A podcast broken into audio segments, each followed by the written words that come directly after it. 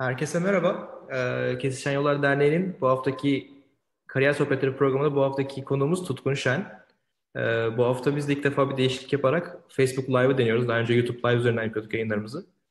Ee, umarım beğenirsiniz. Sorularınızı koment olarak veyahut da yorum olarak Facebook'tan sorabilirsiniz. Veyahut da bir etkinlikte soru linki var. Oradan sorarsanız ben ileteceğim kendisine.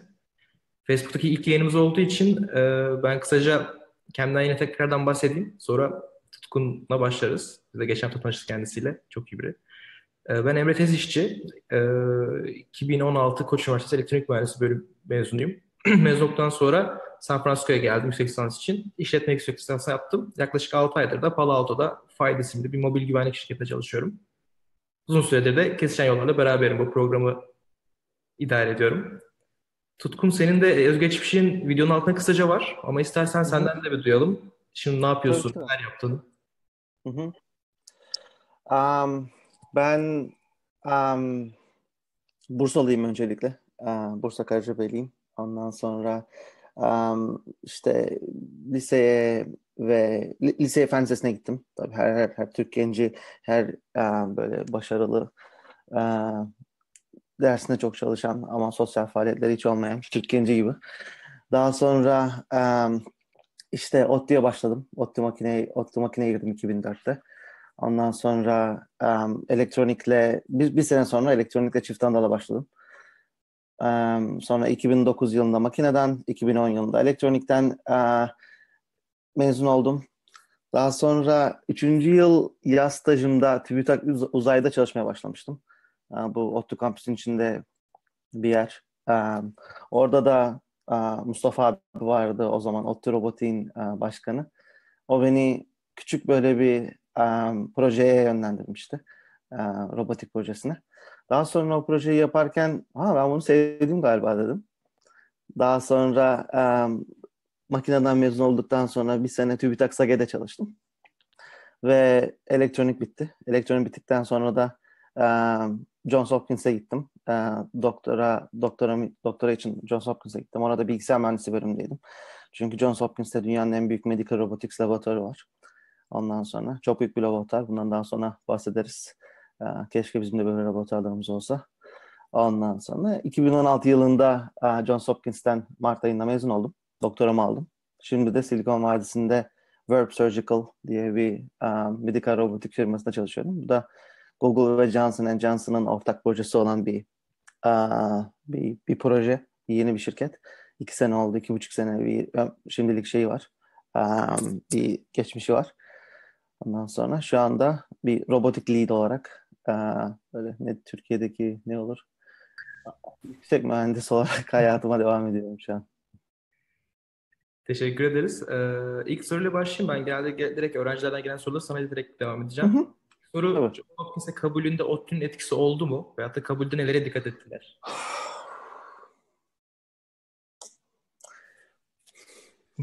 Şimdi çok güzel soru evet.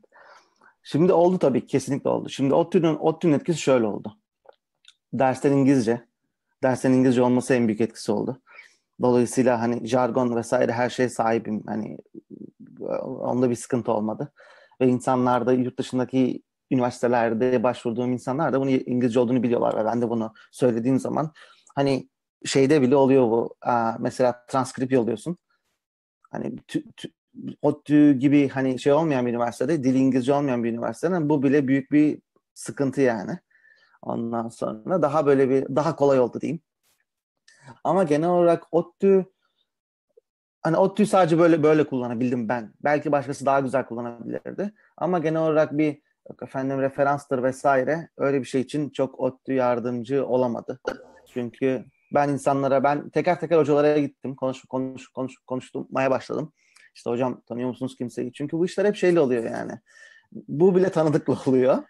Evet. Yani hoca başka birini tanıması gerekiyor. Başka bir labda, başka bir labda hani um, ortak projesi vesaire olması gerekiyor. Genelde bana gelen cevap biz tanımıyoruz kimseyi. Ee, şu an şu an bizim ilişkilerimiz bitti tarzı şeyler oldu. Ama az hocalar yardım etmeye çalıştılar sağ olsunlar. Ee, ama genelde şeyle oldu yani. Ben sıfırdan herkese e-mail yaptım. Genelde kaçtı ya? 65-70 kadar hocaya e-mail attım. Ondan sonra onlardan biri cevap attı falan. Ondan sonra biri attı. Sonra onu kullanıp öbürlerine ulaşma falan. Bayağı böyle bir hani iş başvurusu gibi geçti aslında. Böyleydi. Bayağı çetin bir süreçti. Baş, bambaşka bir proje yani.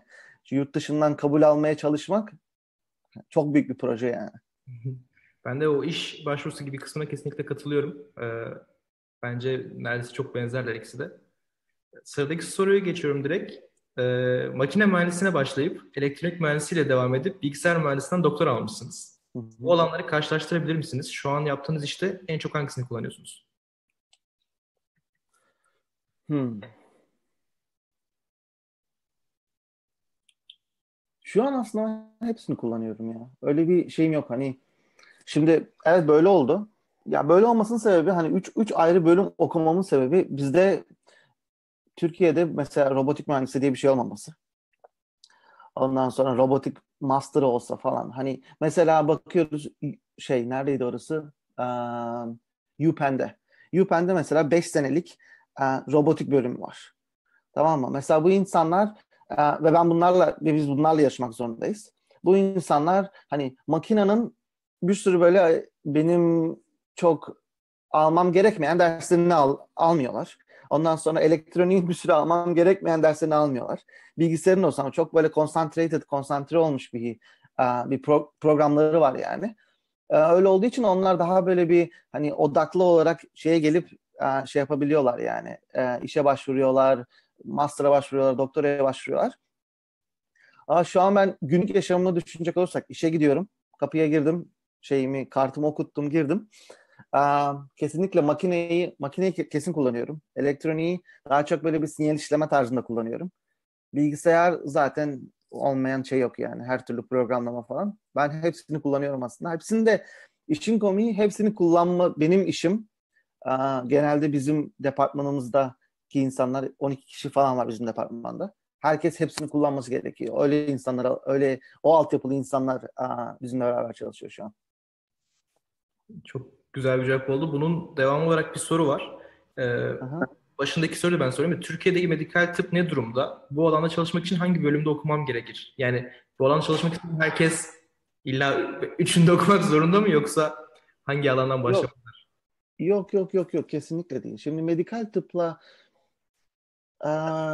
şimdi Türkiye'de de şimdi birkaç üniversite bu, bunların hepsi böyle Şimdi bu işin iki kısmı var. Bir akademi kısmı var. Bir akademi araştırma kısmı var. Bir de gerçekten bir um, iş alanı vesaire kısım var. Şimdi iş alanında hani medikal robotik şirketi bazında hani ben medikal robotik şirketinde çalışmak istiyorum. Medikal robotik şirketi yapmak bir kere o çok çok zor, çok şey bir iş yani. Hani böyle küt diye başlanacak bir şey değil. Hani onun bir altyapısı gerekiyor. Bir şey onu bir şey onu üretiyor. Bir şeyin ürünü yani bir şirket. Dolayısıyla hani bence bu iş böyle bir hani üniversitelerden yine başlamalı. Yine üniversitelerde e, lablar kurulmalı ki bu bu, e, bu altyapı yaratılıp özellikle insan altyapısı, araştırma altyapısı, bilgi altyapısı bunlar yaratılıp daha sonra hani bu sektöre, özel sektöre vesaireye e, iletiliyor. Zaten şeylere baktığımızda çok enteresan aslında. Hani Amerika'da da bu medikal robotiğin başlamasını ben çok çok az onu anlatayım. Çünkü e, benim e, Johns Hopkins'teki e, danışmanım Russ Taylor geçen iki sene önce şey aldı. Böyle robotiğin Nobel tarzı ödülünü aldı. Ve onun şeyi de Father of the Medical Robotics, Medical Robotics'in babası ödülünü aldı. Ki bu çok büyük, çok prestijli bir ödül. Oradan biraz biliyorum. Bu Amerika'da başlaması bu devlet desteğiyle oldu. Çok büyük bir şeyler gerçekten böyle senatörler vesaire böyle bir bütçe belirliyorlar. Ondan sonra bu bütçeyi diyorlar ki biz bunu nereye harcayalım? Ondan sonra işte kim yapabilir bunu? Sonra benim hocayı buluyorlar. Ondan sonra ona bu parayı veriyorlar. Daha bu hocayı parayı verdikten sonra tamam da şimdi nerede yapacağız bunu? Daha sonra böyle bir sürü bunun, bunun için şeyler var. Ee, işte e, olabilecek yerler var. Bir tanesi mesela Boston'da, biri Boston diyor. Bazı yerleri Washington diyor. İşte Kaliforniya'da var, Seattle'da var falan. Ondan sonra çok büyük bir para dönüyor. Ve benim hocam o sırada şeyde bile değil. Tamam mı? Okulda falan değil yani. O sırada e, nerede çalışıyordu? IBM'de çalışıyor sıra. IBM robotikte çalışıyor. Ondan sonra çok enteresan bir şekilde sonra işte yine gerçekten tamamen siyaset ve diyorlar ki işte Washington'da yapalım. Washington'da yakında Baltimore var. Baltimore'a bu parayı verelim diyorlar. Buraya vermesinin sebebi de şimdi Washington böyle hani Amerika'nın başkenti niteliğinde bir şey. Yani Türkiye'deki Ankara gibi bir şey. Ve böyle yanında Baltimore var. Baltimore suç oranının inanılmaz çok çılgın olduğu bir yer. Ondan sonra diyorlar ki biz buraya bunu bu parayı buraya aktarırsak belki o çevreyi de düzenleriz. Dolayısıyla hani böyle bir hem bir sosyal proje olarak da başlıyor bu. Daha sonra işte bu parayı e, oraya veriyorlar ama şimdi benim hoca şirkette çalışıyor. Daha sonra benim hocama e, profesörlük profesör olarak işe başlıyor. Hani daha önce hiç postdoc yapmamış, hiç asistan şey yapmamış. Direkt profesör olarak işe alıyorlar. Ondan sonra dolayısıyla böyle bir şunu demeye çalışıyorum. Yani böyle bir çok um, farklı şekilde başlıyor bu, bu Medical Robotics Amerika'da. Ondan sonra Türkiye'ye geçecek olursak, Türkiye'de de işte hani Özyeğin Üniversitesi'nde mesela çeşitli çalışmalar var. Ama bu işler böyle hep böyle bir hani birinin çok büyük bir para koyması gerekiyor. Çok büyük bir risk alıp bir para koyması gerekiyor. Ama üniversiteye koyması gerekiyor. Üniversiteye koyduktan sonra insanların burada çalışıp işte ilk önce benim aslında böyle bir projem vardı benim sunduğum da. Ee, mesela Bahçeşehir Üniversitesi'nde falan çeşitli üniversitelerde bu yapılabilir diye.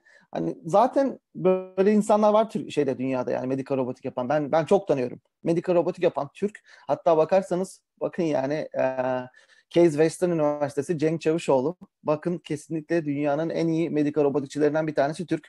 ODTÜ'den mezunu da. E, zamanının ÖSS, ÖYS birincisi. Ondan sonra o da Bilkent'e geldi falan. Ondan sonra olmadı geri döndü Case Western'a.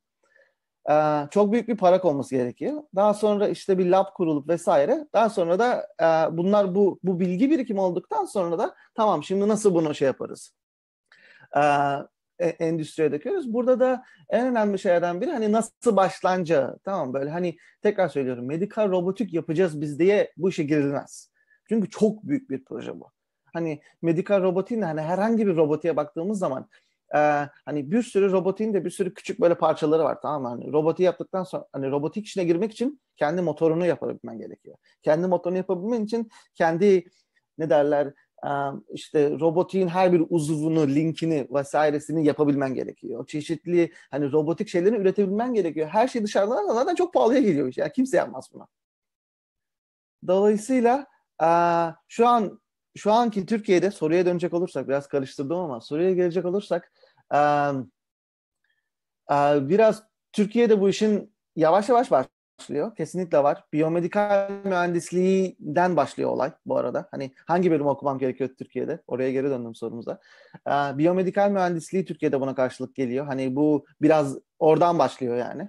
Ondan sonra hani çeşitli sanırım ODTÜ'de mesela elektrik elektronik mühendisliğinin biyomedikal alanı var. Ama çok daha böyle bir robotiğe yönelmiyor. Daha böyle bir biomems bir ar- arasına yöneliyor da um, yine böyle bir o altyapıyı alıp hani bu burada en önemli olan şey bence interdisiplinleri hani disiplinler arası şeyi kurmak, altyapıya sahip olmak. işte biyoloji bölümüyle yan, yan dal yapılabilir. Tıp ile yan dal keşke yapılabilse mesela böyle bir şey yok.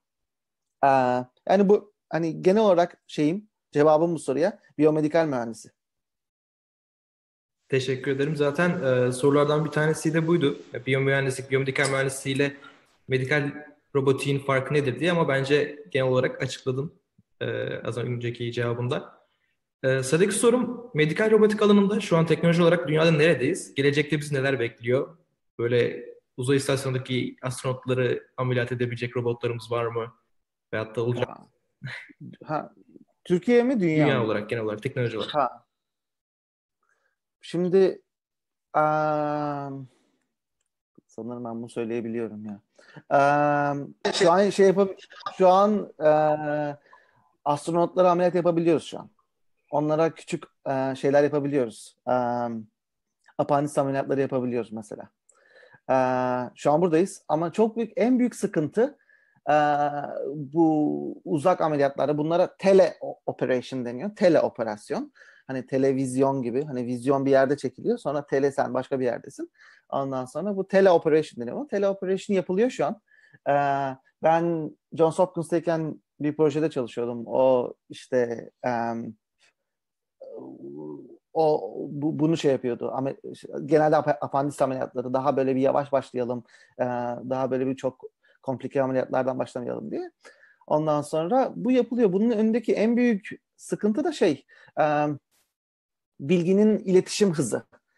Şimdi ben diyelim ki e, hatta hani bunu bunu başka bir şekilde düşünebiliriz aslında. Sadece hani uzayda değil de hani Türkiye'de ben şeydeyim e, doktor illa Türkiye'ye mi gelmesi gerekiyor bir, bir ameliyat yapılması için? Doktor Amerika'da da olabilir mi? Şimdi aslında bu işler buradan başladı. Hani Amerika'da da özellikle e, çok fazla doktor var. Çok fazla, çok büyük. Amerika çok büyük bir yer. Ondan sonra ve çok fazla zengin insan var. Herkes yaptırmak istiyor ameliyatını. En iyi doktordan yaptırmak istiyor. Ama bu doktorları aynı anda farklı yerlerde bulundurabilir miyiz? Mesela fikir şuradan çıkıyor. Şu an şuradayız aslında. Doktor bir yerde oturacak. Onun bir konsolu olacak böyle bir oyun konsolu gibi. Gerçekten oyun konsolu gibi. Ve çeşitli ameliyatlara, şeylere basarak bağlanabilecek. Ve bunlara bağlanıp gerek gerek e, onlara e, oradaki doktorlara şey verecek. E, çeşitli ipuçları falan verecek. Şunu şöyle yap, böyle yap. Ondan sonra ya da böyle direkt oradaki ameliyat anındaki robotu kontrol edebilecek. Ondan sonra bunlar bunlar geliyor bekleyin. Bekleyin. Bekleyin geliyor böyle şeyler. Ama bunların önündeki en büyük sıkıntı um, data şeyinin uh, bilgi akışının hızı. Hani çünkü şöyle olması gerekiyor. Şimdi ben uh, ben diyorum ki işte robot en, en, en, en nihayetinde bu. İşte atıyorum neşter var böyle no, robotun ucunda. Neşteri böyle işte 3 santim aşağı götür diyorum. İyi de ben 3 santim aşağı götür dedim. O zaten hareket ediyordu. Sonra o durdum dedi. Durdum bana gelmesi 3 saniye sürdü falan. Hani daha böyle bir dolayısıyla çok da çok riskli ameliyatlar yapılamıyor. Mesela beyin ameliyatı şu an yapamayız. Belki ortopedi ameliyatı yapabiliriz. Çok yavaş olur bu da. İnanılmaz yavaş olur. Ee, şu an buradayız ama bekleyin, bekleyin, bekleyin. Geliyor. Yani genel olarak diyebiliriz ki gelecekte atıyorum ben bir hastayım, ameliyata ihtiyacım var. Türkiye'de hastaneye gittiğimde Amerika'daki bir doktor ofisinde beni ameliyat edebilecek. kesinlikle, kesinlikle. Bu, bu çok çok şey bir gelecek değil bu. Hani bu 5 yıl içinden bahsediyorum. 5 yıl. Evet. Teşekkürler cevabın için. Çok aydınlatıcı bir cevap oldu. Ee, sıradaki soru, üretilen robotlarda hangi yazılım dilleri kullanılıyor? Öğrenmemizi tavsiye ettiğiniz bir dil var mı? C++. Aa, C ve C++ kesinlikle. Um, şimdi bu, şimdi kodun da böyle çeşitli boy şeyleri var. Levelleri var. Şimdi eğer hani çok böyle um, şimdi çok bayağı tek, teknik konuya giriyor da eğer hani çok um, low level bir şey koda bakacak olursak orada daha çok böyle bir um, assembly tarzı uh, biraz daha böyle bir ya da ya da ya da C oluyor orada. Hani daha böyle bir çiplerin içine yazılmış kodlar var. Daha sonra bir de bir on, onun üzerine bilgisayara yazılmış kodlar var. Bilgisayara yazılmış kodlar genelde genelde benim bildiğim bildiğim her C++ kodu ya C++ ile yazılıyor. Python'la yazılanlar var ama onların da zaten onlar da C++ ile konuşuyorlar bir yerden sonra. Bir yerden sonra. C++ kullanılıyor genel olarak. Bunun da sebebi çok fazla um, çok fazla şey erişimim var. Hani istediğini yapabiliyorsun. Ee, bu da şey demek oluyor tabii. Çok daha fazla hata yapılabiliyor da. Ee, evet genel olarak C++. C. Teşekkürler. Sırada biraz daha fütüristik bir soru var. Demiş ki medikal e, medikal robotik ile yapay zekayı birleştirip gelecekte cerrah robotlar olması mümkün mü? Doktorları ortadan kaldırmak mümkün mü? Gibi bir soru var. Evet. Şimdi bu zaten şu, bu şu an yapılıyor. Ama şimdi bu yapay zekala yapay zeka olayını bir şey yapmak lazım aslında. Hani bu hani bir yapay zeka var. Hani artificial intelligence. Bir de böyle bir şeyin Türkçesini bilmiyorum. Machine learning'in Türkçesini bilmiyorum. Ee, öğrenimi. Makine öğrenimi neyse. Hani böyle bir bir iki tane şey oluştu. Çok güzel pazarlıyorlar. Amerikalılar çok güzel pazarlıyor bu olayı. Ee, hani artificial intelligence dünyaya inanılmaz pazarlandı bir sıra isminden dolayı yani hani böyle daha sonra machine learning de öyle şu an pazarlanıyor. Her şey machine learning olacak gibi. Mesela işte bu Tesla'nın robotları vesaire şeyleri, arabaları, başka şeylerin otonomus insansız robot şeyler, arabalar falan. Şimdi orada ne dediğimize dikkat etmek lazım. Aslında bu, bu metotların hiçbiri şu anki orijinal çalışan hiçbiri in, doktoru şeyden kaldırmaya çalışmıyor. Sadece doktora yardım etmeye çalışıyor. Şimdi bir şeye bakalım. Şöyle bir ben bir bir adım geri atayım. Şimdi medikal robotin amacı ne? Niye medikal robotik yapılıyor? Şimdi bunun en büyük amacı dünyada ameliyatlarda çok büyük bir standartizasyon sıkıntısı var. Ameliyatı yapma şekli A e, cerrahından B cerrahına inanılmaz değişiyor.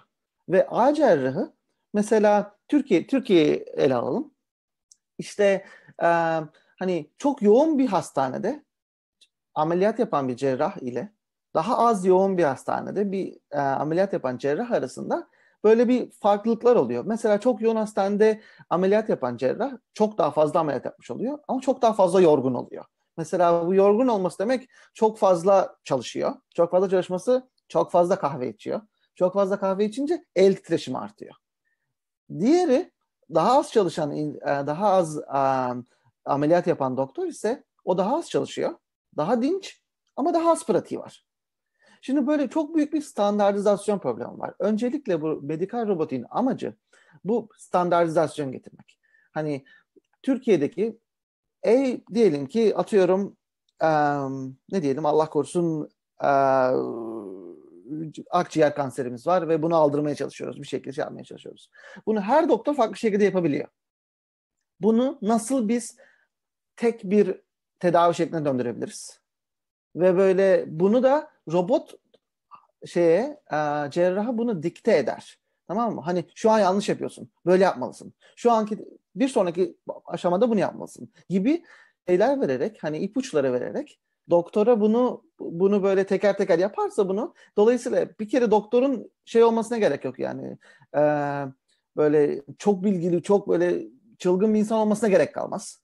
Hani herhangi bir e, hani tıp tıp şeyini okumuş tıp tıp tıbbı okumuş tıbbı bitirmiş uzmanlığını burada yapmış herhangi bir cerrah hani yani herhangi bir insan değil de tabii herhangi bir cerrah o aşamaya gelmiş herhangi bir cerrah çok e, bilgili bir şeyle e, cerrahla aynı aşamada aynı ameliyatı aynı seviyede yapabilir. Şimdi bizim amacımız öncelikle bu. Daha sonra e, bu yapay zeka vesaire heh, bunun en önemli yanında işte bu. Yapay zeka ve şu an machine learning dediğimiz şey bu şeyleri kullanarak ameliyat sırasındaki bu um, görüntülemeyi vesaireyi kullanarak bu ipuçları vermede işe yarıyor. Bütün olay bu. Mesela ben biraz daha şey yapayım mı? Gireyim mi biraz daha içine? Tabii devam edebilirsin. Şimdi çok çok enteresan aslında bu. Hani bana bu insanlar insanlar bana bunu çok soruyor. Mesela machine learning veya artificial intelligence yapay zeka medikal robot nasıl kullanılıyor? Şimdi bunun kullanılma şeyi şu. Şimdi te- dediğim gibi amacımız neydi? Ameliyatı standartize etmek. Bütün ameliyatları nerede olursan ol aynı ameliyatı yapmak. Şimdi bunu yaparken de doktor mesela ameliyatı yapıyor. Biri işte ameliyat yapıyor. Ee, bu ameliyatı robot kendi içerisinde bu a, görüntülemeyi kullanarak parçalara bölüyor. Diyor ki şu şu an işte hastayı açma.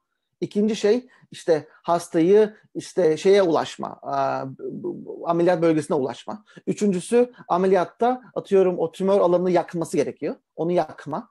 Dördüncüsü hastayı kapatma, işte tekrar şeyle dikme, kapatma, hastayı kapatma. Böyle basamaklara sen ayırmıyorsun, robot ayırıyor. Daha sonra her bir basamak için, her bir basamak için e, hastayı şeyi çeşitli kriterlerle, mesela bu dikişin atılma kalitesi, bunun olma e, süresi vesaire şeklinde o doktoru puanlayabiliyoruz. Tamam mı? O doktoru puanladığımızda diyoruz ki arkadaş senin bak şu ameliyatın şu şu şu safhasında sen zayıfsın. Ondan sonra git buna çalış. Ondan sonra da bildiğimiz uçak simülatörleri gibi robot, medikal robotik simülatörleri var. Daha sonra buraya girip sadece bunun şeyini yaptığında doktor dolayısıyla kendini şey yapmış oluyor. Hani yapay zeka ve e, machine learning şu an burada kullanılıyor. Hani gelecekte başka bir şey yapılabilir.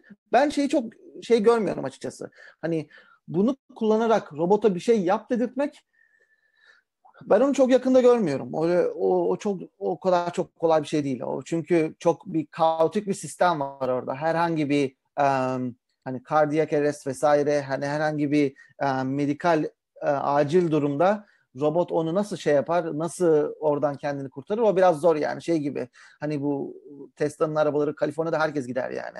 Hani zaten bir tane şeyde e, ne derler bir, bir, bir şeritte zaten 3 araba gidebiliyor yani. Türkiye'de olsa orada 5 şeritte yolda 15 araba yan, yan yana gider. Hani onu İstanbul trafiğine sokmak lazım.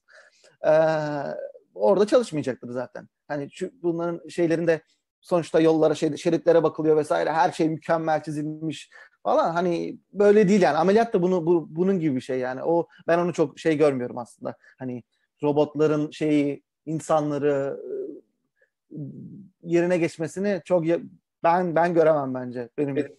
belki next sonraki jenerasyon görebilir bunu. Çok teşekkürler cevabın için. Çok bilgilendirici oldu benim için de. Ee, sıradaki sorum şey diye sormuş. Bu sene üniversite sınavına giriyorum. Siz hı hı. mühendis olmak istiyorum. Siz hepsini okumuş biri olarak hangisini tavsiye edersiniz? Gelecekte hangisi en popüler olacak diye. Yani elektronik makine ve bilgisayar arasında. Hmm. Ya ben ya benim kardeşim okuyor şu an. Ben ona bilgisayar okutuyorum. Yani okutuyorum hatta yani böyle şey yapıyorum. Hani biraz şey oldu da hani zorluyorum yani bilgisayar bilgisayar diye. Ee, hani illa mühendislik okuyacaksa bence bilgisayar okusun yani. Çünkü çok sebebi var. Bir, e, daha fazla iş alanı var. İki, daha çok para kazanıyorsun. Ee, üç, e, bilmem bence kendini daha daha böyle bir daha bir özgürlüğüm var. Mesela hep işe gitmek zorunda değilim yani. İstediğim istediğin yerden çalışabilirsin falan. Vesaire şeyler var. Hani ama bu tamamen şeyle alakalı yani. Kişisel bir şey yani. Ben bilgisayar okurdum. Yine bilgisayar okurdum. Keşke bilgisayar okusaydım, makine elektronik okumasaydım ben yani. Teşekkürler cevabın için. Ee, sıradaki sorum bir gününüz nasıl geçiyor diye sormuş. Ha. Şimdi hmm. Ya bu bir gün önceki güne çok bağlı oluyor. Şimdi eğer önceki gün öncelikle şey diye bir şey yok. Hani benim hayatımda iş yaşamı normal yaşam şeyi şeyi çok yok. O o o um, ayrımı pek yok yani. Çok iç çekilmiş durumda, inanılmaz iç çekilmiş durumda. Şimdi bunun da birkaç sebebi var. Bu birinci sebebi ben bir startup şirketinde çalışıyorum. Bunun bir sebebi var. Çünkü startup şirketlerinin çok agresif bir e, zaman şeyi oluyor böyle hani yarın bu yetişecek, öbür güne bu yetişecek, öbür güne bu yetişecek tarzı şeyler oluyor. Biraz ondan kaynaklanıyor. E, genelde eğer bir önceki gün geç çalıştıysam mesela saat 1'e 1'e kadar falan e, gündüz böyle 10 gibi falan kalkıyorum sabah. Kahvaltımı ediyorum. Trafik varsa yola çıkmıyorum. Evde oturuyorum. E, maillerime falan bakıyorum. Daha sonra işte 10.30-11 gibi işte, oluyorum. Ondan sonra işe gidip çalışıyorum. Maillere bakıyorum, toplantılara giriyorum. Robot programlıyorum.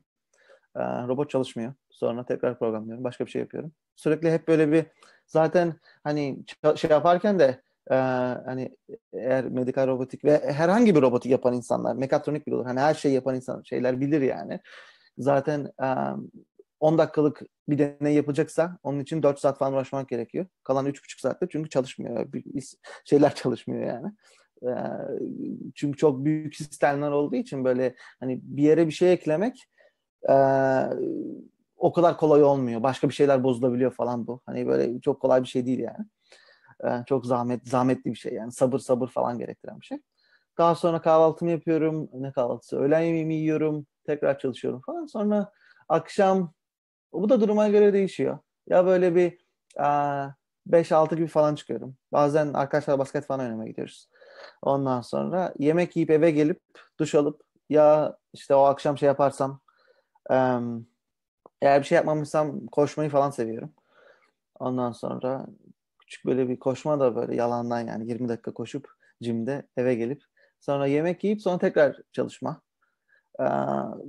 Şey çalışıyorum. Bakalım 2018'de en büyük şeylerimden bir tanesi, amaçlarından bir tanesi eve gelince çalışmamak.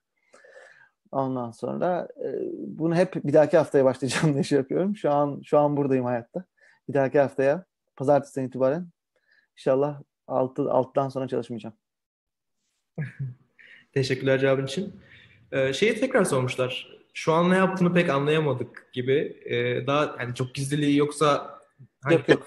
ne yapıyorsun, ne üzerine çalışıyorsun biraz daha açıklar mısın? Projeyi veyahut da ürünü.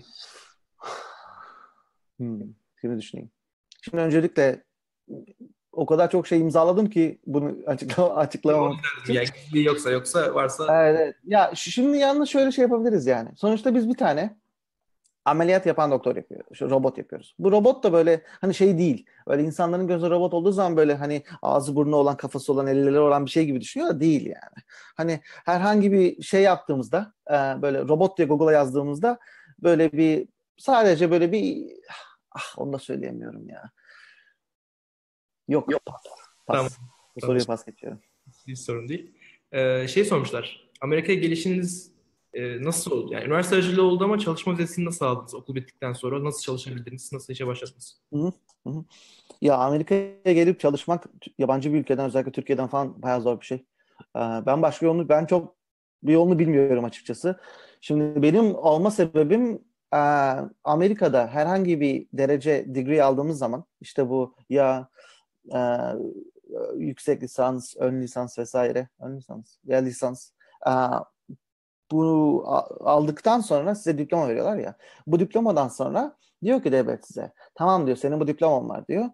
Sana işte bir, bir artı bir sanırım öyle bir şey olması lazım. Bir artı bir, bir yıl artı bir yıl e, sana çalışma hakkı veriyorum diyor. Bu süre içerisinde diyor. Sen bir yere çalışabilirsin. Bir artı bir yıl sonra uzatabiliyorsun.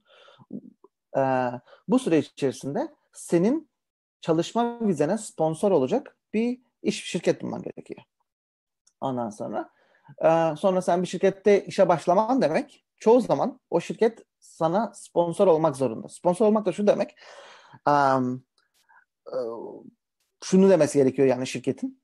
Uh, biz bu pozisyon için her yere baktık. Bütün Amerika'yı tek karış karış gezdik ve bir Amerikalı bulamadık biz buna. Ve bu çocuk bu işi yapıyor.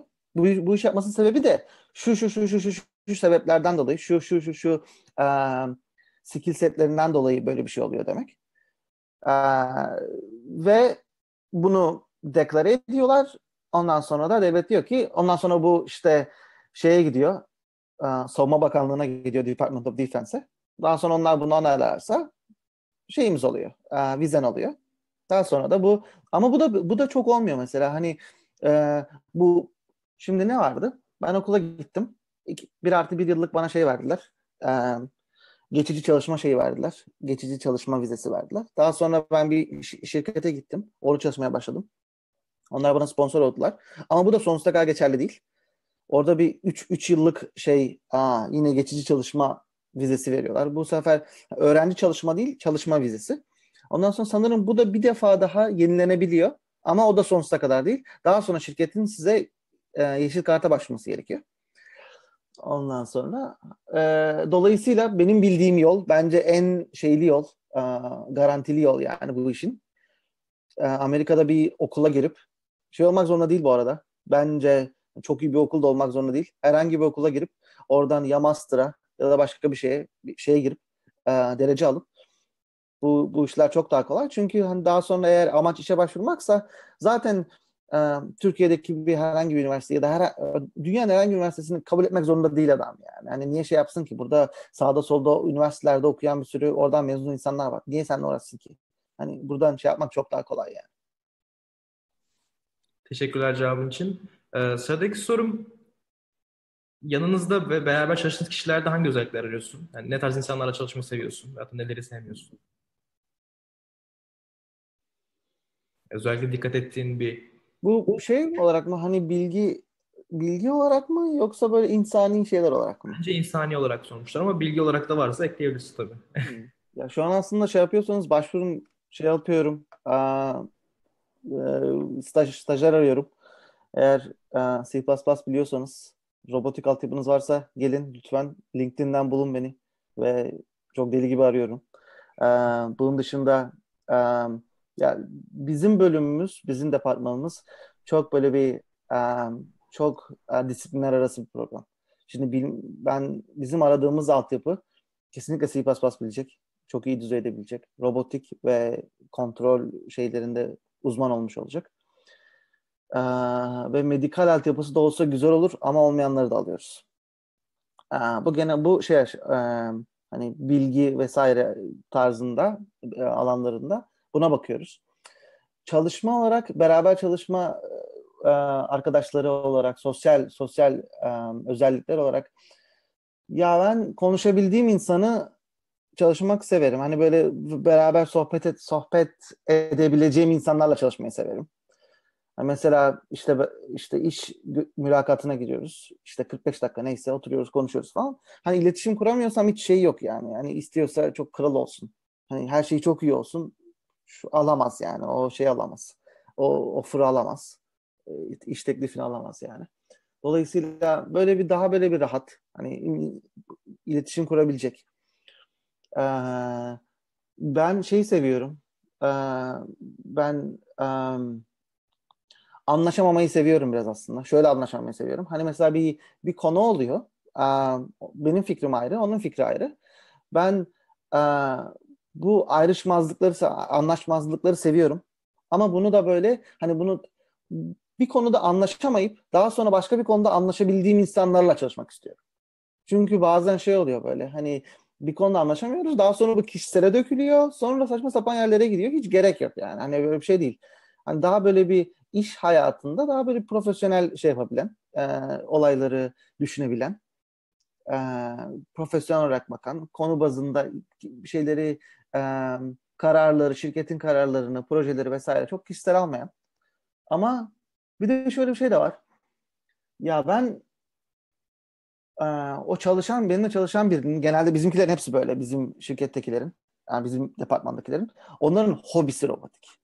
Hobisi robotik olmayan bu iş çok zor. Hani bu bu bizle çalış, çalışacak insan e, rüyasında robot görmeli. Eve gidince aklından çıkmamalı.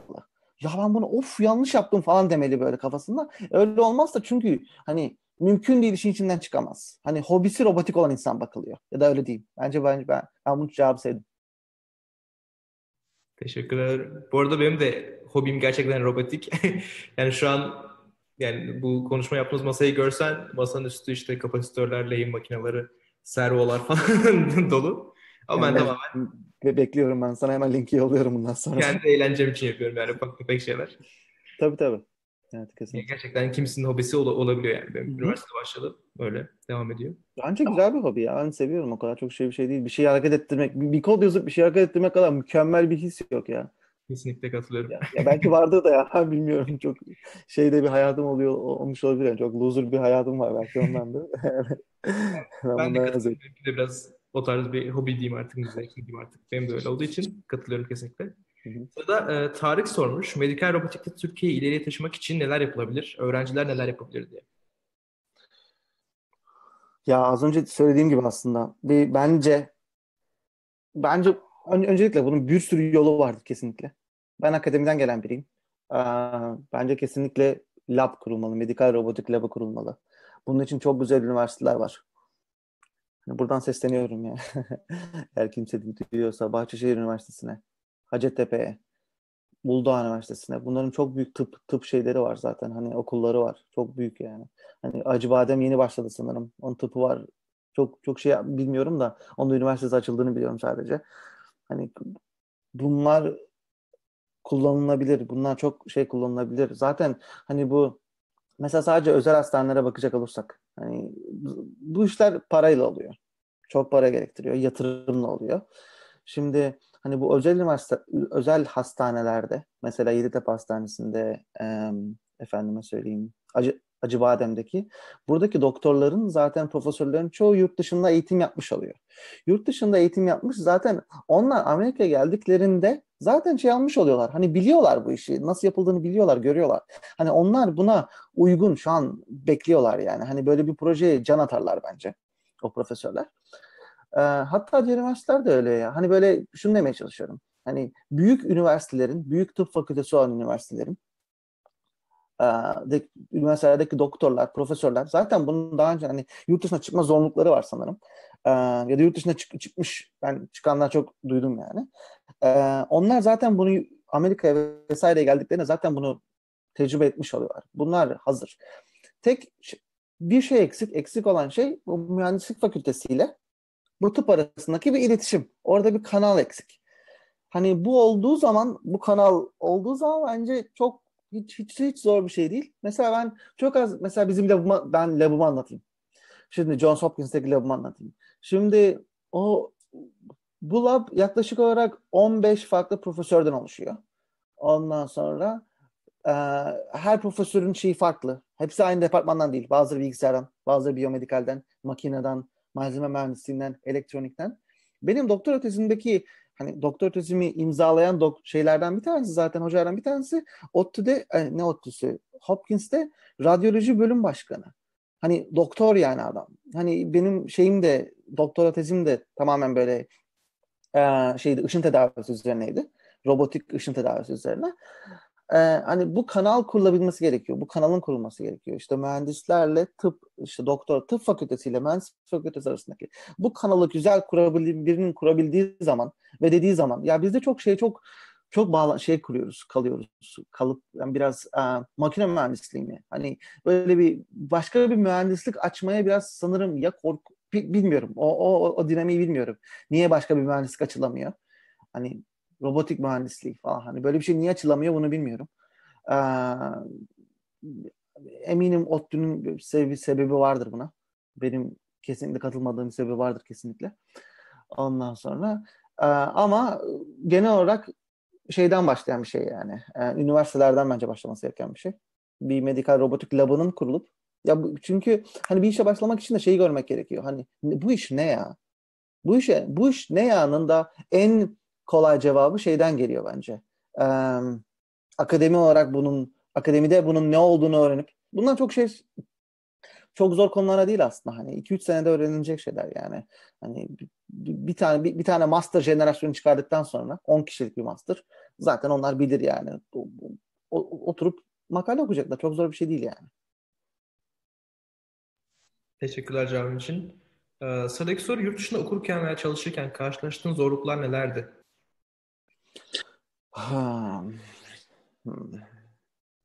Ya şimdi yurt dışında okurken, çalışırken bir kere orada bir yurt dışında kelimesi bayağı bir um, uh, de, o, önemli kelime o. Şimdi yurt dışında yurt dışındasın. Yurt dışındasın artık. Yurtta değilsin. En büyük zorluk o. Ee, çünkü hani başka bir yurt dışına gelip hani başka bir şey, şeye gidip yurdun dışına çıkıp işte Avrupa olur, Asya olur, Singapur olur, Amerika olur, Kanada olur, Brezilya olur neyse. Um, mesela oraya gidip lahmacun alacaksan çok zor yani. Hayatın çok zor. Hayat çok zor. Oraya gidip ya şöyle bir ne bileyim geceliğin bir çorbacıya gitsek falan tarzı bir şey şey yapacaksan bu iş çok zor yani. Böyle bir dünya hani buna bir kere tamamen şey yapmak gerekiyor. Tamamen hayatı değiştirmek gerekiyor. Hani ben bunları aramayacağım. Çünkü aradığım her an ben mutsuz olacağım kesin. Yani bu kararı verebilmek gerekiyor. Bence bu kararı verdikten sonra da şimdi bir o var. İkincisi bir de böyle bir ben hayatı hakkındaki bütün şeylerimi, e, ön yargılarımı atacağım. İşte böyle e, daha böyle bir herkese şey bakmaya çalışacağım. E, eşit bakmaya çalışacağım. Kimseye e, başka şeyler için e, hani şu, şu ülkeden bu ülkeden hani herhangi bir şey bırakıp herkesi tamamen insan olarak almak ya bu da şeyden kaynaklanıyor. Şimdi bunu söyleme, söyleme, sebebi, söyleme sebebim şu. Türkiye çok e, şey bir yer değil. E, ya da benim yaşadığım yer öyle değildi yani. Böyle çok yabancıların vesaire olduğu yer değil yani. Ben hayatımda hiç Japon Çin'i görmedim yani. Ondan sonra hani hani bu çok böyle bir çok farklı ülkeden insanların beraber olduğu bir yer olmadığı için biz buna çok şey değiliz yani. Çok um, alı, alı, alışık değiliz. Buraya gelince böyle bana öyle olmuştu yani. Ha ha şimdi çok fazla insan var burada nasıl olacak bu? Buna alışmak biraz uzun sürmüştü. Benim çok hani şeyim e, iş iş hayatında ve şeyde alışmak olmuştu. Yaşama alışmak. Buna karar verdikten sonra bence çok bir sıkıntı yok yani. Teşekkürler cevabın için. Sıradaki sorum şöyle. Bu bayağı da uzun bir soru ben kendim yorumlayarak tekrar kısaltayım. Ee, Türkiye'den Amerika'ya gelip çalışmak isteyen veya okumak isteyen çok fazla kişi var. Hı hı. Ee, ve de bu kişiler için daha önceki yayınlarda da bahsetmiştir. En kolay yolu genelde bir eğitim veya da master, doktora programıyla başlayıp ondan sonra çalışma vizesiyle işe devam etmek. Hı hı. Ama genelde şunu soruyorlar. E, Türkiye'de aldığımız eğitim Amerika'da yeterli olacak mı? Veya da senin ODTÜ'de aldığın eğitimin e, burada Johns Hopkins'te yeterli oldu mu veya bir eksikliğini fark ettin mi? Hmm. Ya bilgi açısından öyle bir şey yok. Bilgi açısından öyle bir şey yok. Zaten dünya çok öyle bir duruma geldi ki her şeyi zaten Coursera'dan vesaire online derslerden alabilirsiniz yani. Bence bence üniversite çok gereksiz bir şey. Şu an öyle bir duruma gidiyoruz ki üniversite çok gereksiz bir hale geçiyor. Ya ben inanır mısınız ben geçen gün birini birinin CV'sine bakıyorum. Ya çocuk 15 ders almış şeyden e, Coursera'dan. Hepsinin de şeyini göstermiş. Sertifikasını falan da almış. Ya bence yeter yani bu. Hani bence ne fark edecek ki yani? Hani çok enteresan bir şey. Mesela ben Coursera'dan bir ders almıştım benim e, Johns Hopkins'teki e, e, şey danışmanım da ondan almıştı Princeton'dayken. Ama onlar hani gerçekten almıştı. O Princeton mezunuydu. Princeton Üniversitesi mezunuydu. Hani çok bir eri, eri, erişim çok fazla yani. Bilgiye erişim çok kolay ve çok fazla olmaya başladı. Ee, dolayısıyla bence bilgi bilgi anlamında hiçbir sıkıntı yok. Hiçbir sıkıntı yok bence. Olamaz da. Şimdi orada tek sıkıntı şimdi hani mesela Silikon Vadisi'nden konuşayım. Çok fazla iş var. İnanılmaz fazla iş var. Sıkıntı şu. İşlerin çoğu startup şirketlerinden kaynaklanıyor. Startup şirketlerinin yarın var olacağı belli değil. Hani sürekli bir var olma şeyindeler. E, savaşındalar. E, dolayısıyla Türkiye'den gelecek hani Türkiye'yi bırakalım yurt dışından gelecek bir insana yatırım yapması çünkü o insana vizeye başvuracaksın vize gelecek çıkmayacak şu oldu bu oldu hani onun zaten gelmesi bir yıl yani buraya. Adam bir yıl sonra ben şirketim olacağı belli değil diyor. O yüzden hani hani yurt dışından başvuranlar için aslında o kadar da çok iş yok.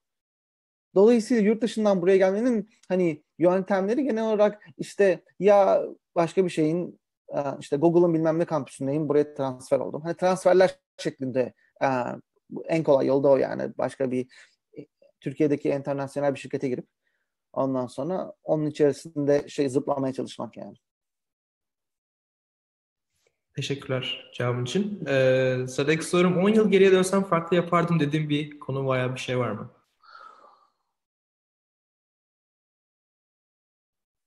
On yıl veya bunun değişik bir versiyon olarak e, seni şu anki bulunduğun konuma getiren en önemli faktör neydi? İkisi de sorulmuş. Hmm. 10 yıl. 10 yıl çok değil ya. Ben 10 yıl, ben 13 yıldır, 14 yıldır üniversitedeyim. Ee, 2004'te girdim. Evet. Ee, 14 yıl önce üniversitedeydim. Ee, neyi farklı yapardım? Neyi farklı yapardım? Ha, üniversite yurt dışında okumaya çalışırdım. Üniversiteyi yurt dışında okumaya çalışırdım. Avrupa'da vesaire okumaya çalışırdım. İnsanlara, herkese ulaş, ulaşıp ee, bir, liseyi güzel bir üniversite, lisede okudum. Lise için, lise şeyi için çok çalışırdım. Çünkü lise mezunlarından daha sonra ben üniversite için burs bulacağımı, burs istemem gerektiğini şu an biliyorum. Şu an daha yeni öğrendim yani. Ben ben liseye güzel bir liseye giderdim. Lise sınavına çok çalışırdım. Böyle benim gibi burs efendisine gitmezdim. Ee, başka bir liseye giderdim. Mesela Galatasaray gibi bir liseye giderdim. Ee, e, daha çok çalışırdım. İstanbul Erkek Lisesi'ne giderdim. Ee, daha sonra çünkü daha sonra o kontakları da yurt dışına gidebilmek için kullanırdım. Ee, master olsun, master da değil aslında. Direkt üniversiteye, direkt üniversiteye. Çok burs veren insan var. Ama bu, bu tekrar söylüyorum, daha önce de söylemiştim. Hani üniversiteye başvurmak, burs bulmak falan bunlar başka bir iş. Tam zamanlı iş bunlar. İnsan herkese böyle ulaşmak, etmek, hani niye burs istediğini kanıtlamak, hani bir insana da mesela atıyorum burs isteyeceğiz bir şeyle ilgili, eğitiminle ilgili. Ona vizyonunu kanıtlaman gerekiyor. Vizyonunu ona kanıtlamak için de ilk önce kendini kendinin vizyonunun ne olmasını öğrenmen gerekiyor. Hani böyle bir bir şey seçmek aslında. Hani bu bilenlerle konuşmak. Çok güzel. Ee, buradan eğer biri dinliyorsa yani şey yapın. Yurt dışına üniversiteye gitmeye çalışmak bence bence e, en en kolayı e, ve burs bulunabiliyor. Burs bulunabiliyor. Ben bunu değiştirdim. Yurt dışına giderdim. Üniversite yurt dışına giderdim. Böyle dolayısıyla buraya gelmek için 10 tane bölüm okumaya gerek kalmazdı yani. Teşekkür ederiz. Ee, sıradaki sorum Silikon Vadisi'nde yaşıyoruz ikimiz de. Hı hı. Ee, bu buranın en sevdiğin ve en sevmediğin özelliklerini bahseder misin? Ee, en sevmediğim çok pahalı. Böyle bir Dünya yok yani. Böyle bir dünya yok. Bu kadar paha paha olamaz yani. Çılgın. Çılgın. Hani böyle ben şu an şey yapayım mı? Hani ev bakıyorum. Ev bakıyorum derken sadece bakıyorum yani. Ev alma şeyinde değil. Bir tane siteye girdim mesela. Tut ki Storm'ki ev bakıyorum. Ya böyle iki oda bir salon ev baksam hani şeyi koyuyorum. E, böyle şeyler var. Hani e, e, fiyat aralıkları. 1 milyon dolar yazdığımda bazen çıkmayabiliyor hiçbir şey. 1 milyon dolar alt sınır yazdığımda hiçbir şey çıkmayabiliyor. Ee, en büyük sıkıntı bu. Ee, sevdiğim yanları iş. Çok fazla çok fazla sevdiğim iş var. Mesela hani aslında baktığımızda hiçbir iş güzel değil böyle. Hani hiçbir iş ortamında her her yerde böyle sev, sevdiğimiz, sevmediğimiz ortam vesaire şey olabiliyor da işin kalitesi güzel. Ben ben yaptığım iş çok seviyorum. Her gün çok zevk alıyorum. Ee, ve böyle çok iş var. Hani çünkü hani bir şeye etki edebilmek, bir şey yapabilmek çok güzel. Ben ben çok zevk alıyorum yani. Benim en sevdiğim yanında e, dediğim gibi e, işin kalitesi, yaptığım işin kalitesi. Bundan da şundan bahsediyorum, şunu demeye çalışıyorum. E, çok böyle bir dokümantasyon vesaire, hani böyle bir ne diyeyim, çok angarya gibi gelmiyor bana işler. Öyle diyeyim. Çok angarya işleri yapmıyorum. Hani için dokümantasyon derim, biri de dokümantasyon seviyordur. Öyle demek istemiyorum da hani benim hoşlanmadığım şeyleri yapmıyorum. Çok çok sevdiğim şeyleri yap, yapıyorum ve bundan çok zevk alıyorum. Ee, bence en sevdiğim yanı da bu. Çok teşekkürler cevabın için. Süremizin sonuna geliyoruz yavaş yavaş. Herkese sorun klasik bir soru var. Senin Türk gençliği için tavsiyelerin nelerdir? Neler yapmalarını önerirsin? Nelerle uğraşmalarını önerirsin? Ya şimdi dediğim gibi güzel liseye gitmeye çalıştım. Lise, lise üniversiteden bence üniversite kadar önemli. Lise, üniversite kadar önemli ben bilmiyordum. Ee, eğer çok iyiyseniz fen gitmeyin. Gerek yok. Ee, çünkü hani şimdi sıkıntı şu üniversitelerdeki sıkıntı. Hani benim gördüğüm farklılık ve en büyük farklılık. E, üniversitedeysen, sen üniversitedeyken sadece derslere yoğunlaştığın için herhangi bir araştırmanın nasıl yapılır, ne edilir? Hani bununla ilgili herhangi bir altyapı vesaire hiçbir şey verilmiyor sana. Hani bunun nasıl olacağını hakkında fikrin bile yok. Böyle olunca e, bu, çok böyle bir afallanıyor yani. Veya diyelim ki hani şeyi de bilmiyorsun. Üniversitedesin. E, iş hayatı nasıl? işlerde nelerle uğraşıyorlar. Ben mesela işe başladığımda ben Türkiye'de çalışmıştım. Şey demiştim, e, şey TÜBİTAK SAGE'de çalışmıştım. Ya böyle bir süre şey şeye gerekebiliyor yani. Tamam ben şu an e, ilk bir sene öğrendiklerimi unutmam gerekiyor. Ondan sonra öyle geçiyor zaten. Çünkü yeni şeyler öğren, öğren, öğrenmen gerekiyor. Hani çok böyle bir eğitim çok böyle bir odaklı değil. Hani böyle herhangi bir şey odaklı değil biraz böyle bir e, kendinizi ben olsam dediğim gibi liseye giderim. Güzel bir lise ekmeği daha daha çok çalışırım. Ee, bağlantılarımı güzel tutarım. Her şey bağlantı. Her şey bağlantı. Her şey bağlantı. Adam bağlantılarla Amerika başkanı oldu ya. ee, yani hani bağlantı her şey. Ondan sonra e, ve Türkiye'deysem ben ol hani ben ben öyle yapmaya çalıştım yani. Türkiye'de okuyorsam ki Türkiye'deki okullar çok güzel yani. Türkiye'deki hayat da hiçbir şeyle kıyaslanamaz. Şimdi ben eğitim falan diyorum da yani Türkiye'deki eğitim Türkiye'deki üniversitede aldığım zevkle dışarıda olacağın zevk yani biraz daha şeyi biraz daha yani Türkiye'de daha çok zevk alınabilir sanki. Ee, bu da tabii de insanla insana değişir. Ee, daha böyle bir disiplinler arası çalışmak bence çok bir şey katıyor insana. Hani her şeyden öte vizyon katıyor. Mesela e, atıyorum mühendislik için söylüyorum. Temel bilimlerle yandal vesaire yapmak. Bence bunlar belki hiçbir getirisi olmuyor. E, ama bence kendi şimdi insanlar böyle hemen ben de öyle yapıyordum da direkt böyle üniversite hayatını, üniversite e, bölümünü falan hemen şey istiyor böyle. Tamam ne kadar kazanacağım? Kim ne kadar veriyor? Ya biraz öyle değil. Şimdi yani ben dinliyorsam nasıl öyle değil ya derdim. Öyle değil çünkü bu hani kısa şeyde öyle. Çünkü hiç böyle para kazanmamış insan falan böyle üniversiteden çıkınca biraz böyle daha bir para odaklı oluyor. Daha sonra hani bu olay biraz da vizyon meselesi. Ondan sonra hani kendi vizyonun olduğu zaman onu görebildiğin zaman daha böyle bir daha şeylere daha farklı bölümlere disiplinlere e, aşina olduğu zaman insan hani bir sonraki basamağını daha sağlam atabiliyor. Çünkü daha güzel görebiliyor. Bence hani en büyük şey önerim hani olabildiğince e, disiplinler arası çalışmak. Hani sadece bu arada şeyden bahsetmiyorum. Hani sosyoloji okumak şey okumak bile mesela hani psikoloji okumak vesaire hani her türlü şeyden bahsediyorum. Hani onlar onları da kapsıyorum. Ee, mesela bizim unuttuğumuz en büyük şey ben mühendisler için şey söylüyorum. Hani sosyal bilimlerin değerini biraz anlamıyoruz. Anlamıyoruz. Bize bu güzel öğretilmiyor. Denmiyor ki bize ya arkadaş sen bir şirkete gideceksin ya. Ha tamam. Sen hayat boyu mühendis mi olacaksın ya? Sen hayat boyu mühendis olmak mı istiyorsun? Olacaksan tamam. Sıkıntı yok. Ama bunu olmak istemiyorsan, sen menajer olmak istiyor musun? Hani bir birim amiri vesaire olmak istiyor musun? Tamam, güzel. istiyorsun. E sen insanları nasıl idare edeceksin? Senin insan ilişkileri nasıl ki? Sen nasıl 10 kişiyi birden herkesin farklı aile problemi var vesaire şeyi var ve hep hepsinin problemi de gerçek problem yani. Bütün bu problemleri çözüp aynı şekilde aynı zamanda da projeyi nasıl yönlendireceksin? Hani bu bambaşka bir şey yani bambaşka bir alan, bambaşka bir şey ve bu bence şeylerle çok daha ya, yani farklı disiplinleri öğrenmek. Bence bu farklı vizyonlar kazanmak, bu problemlere, herhangi probleme. Sadece matematiksel problemden bahsetmiyorum.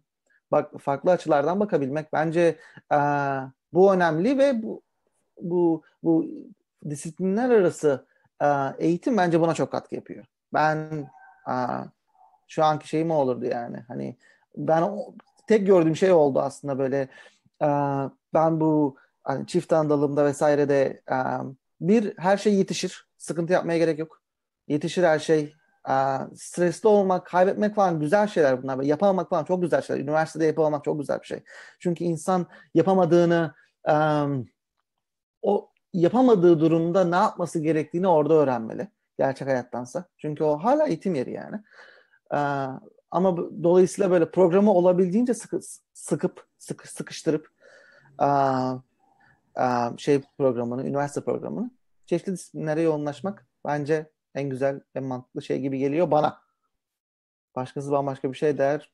Saygı duyarım. Yapın, gösterin, dinlerim. Çok teşekkürler. Hem değerli vaktin için hem cevapların için. Benim için çok bilgilendirici ve keyifli bir sohbet oldu. Umarım, umarım sizin öyle geçmiştir. Tabii tabii. İlk defa Facebook yayınını da yendik.